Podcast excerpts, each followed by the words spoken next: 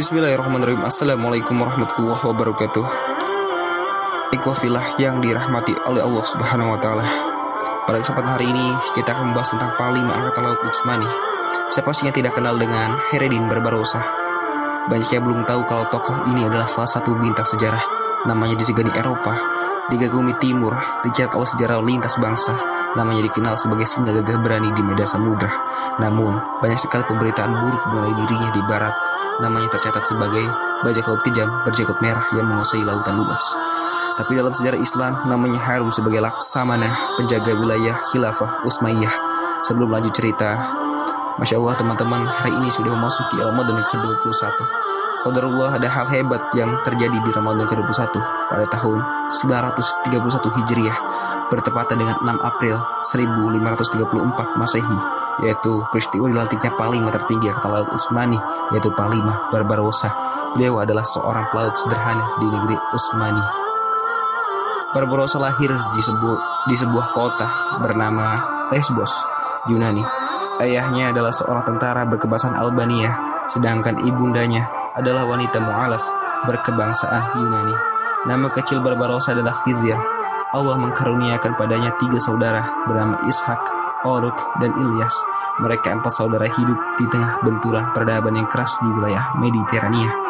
Benturan peradaban antara timur dan barat, antara Islam dan Nasrani, hanya sekitar satu atau dua dekade sebelum kelahiran mereka. Peradaban terpetik Islam saat itu yaitu Turki Utsmani di bawah pimpinan Muhammad Al-Fatih pada tahun seribu empat ratus lima puluh tiga Masehi yang telah berhasil menaklukkan kota Konstantinopel atau sekarang yang dikenal dengan nama Istanbul. Tentunya, tentunya hal ini sangat dibanggakan umat Islam. Tentunya mereka empat saudara ikut merasakan gejolak semangat dan kebangsaan ini. Keempat saudara ini kemudian hari menjadi para pelaut yang menjelajahi samudra. Namun, satu hari Ilyas dan Oruç tertangkap bajak laut Saint John yang sering menebar ketakutan dan perompakan di jalur perdagangan laut kaum muslimin. Ilyas terbunuh di insiden itu, sedangkan Oruç dipenjara di markas bajak laut Saint John di sebuah tempat bernama Bodrum. Mengetahui hal tersebut, Khizir alias Hayreddin Barbarossa muda mengatur strategi bagaimana caranya membebaskan saudaranya Oruç dari jeratan bajak laut. Pada akhirnya, Oruç secara spektakuler dapat bebas dan menjadi pemuda hebat yang berpengalaman dalam menumpas dunia perbajakan lautan. Kemudian, Oruç dan Hayreddin Barbarossa bertekad akan berjuang di jalan Allah demi menegakkan keadilan di lautan. Oruç, Khizir, dan Ishak menjalin takdir hidup mereka menjadi para laksamana muda yang berprestasi. Pada Agustus seribu lima ratus sebelas Masehi, mereka menyerbu daerah di sekitar Reggio Calabria di Italia Selatan. Pada bulan Agustus seribu lima ratus dua belas Masehi, penguasa Bogiu yang diasingkan mengundang tiga serangkai ini untuk mengusir orang-orang Spanyol, dan selama pertempuran Oruç kehilangan lengan kirinya.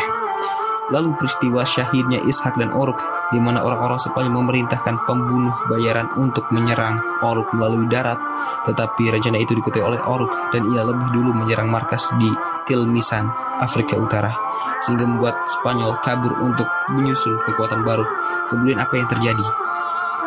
Pada Mei seribu lima ratus delapan belas, Raja Spanyol Kaisar Charles V tiba di kota pelabuhan Wahran dan diterima di pelabuhan oleh Diego de Cordoba yang memimpin seribu, sepuluh ribu pasukan Spanyol.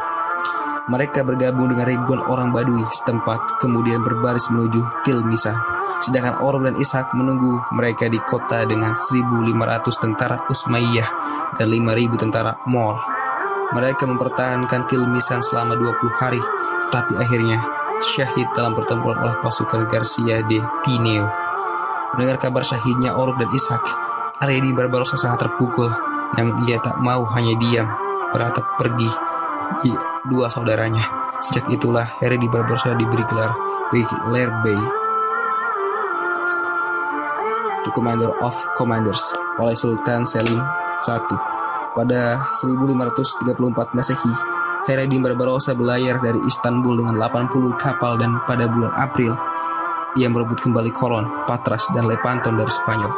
Pada Juli seribu lima ratus tiga puluh empat ia menyeberangi selat Messina dan mengamankan pantai-pantai Calabria, menangkap sejumlah besar kapal perompak di sekitar Reggio Calabria dan juga Kastil San Lucido.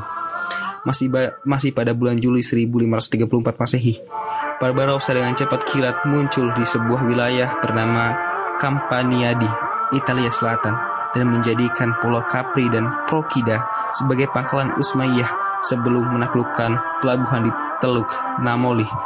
Di masa emasnya, Hayreddin Barbarossa banyak sekali melakukan aksi heroik menjadi menjadikan pantai-pantai Italia sebagai basis kekuatan laut Utsmaiyah. Sesuatu yang hari ini kita tak cukup kuat membayangkan ternyata kita bisa sehebat itu. Karena kehebatannya, Barbarossa, Raja Charles mengirim seorang agen untuk menawarkan kepada Barbarossa gelar bangsawan Afrika Utara jika kesitanya berubah untuk Spanyol. Namun tentunya Hayreddin Barbarossa menolak tawaran untuk mengkhianati Islam dan kaum muslimin. Edward Hitzel dalam bukunya Insyaallah. Seperti itulah materi tentang Panglima Angkatan Laut Utsmani Hayreddin Barbarossa yang sungguh gagah dan berani untuk menegakkan hukum yang ada di lautan, yang sejalan dengan ajaran Islam yang dirahmati oleh Allah Subhanahu Wa Taala. Semoga kita tetap bersyukur dan semoga aktivitas kita sehari-hari dirahmati Allah Subhanahu Wa Taala. Wassalamualaikum warahmatullahi wabarakatuh.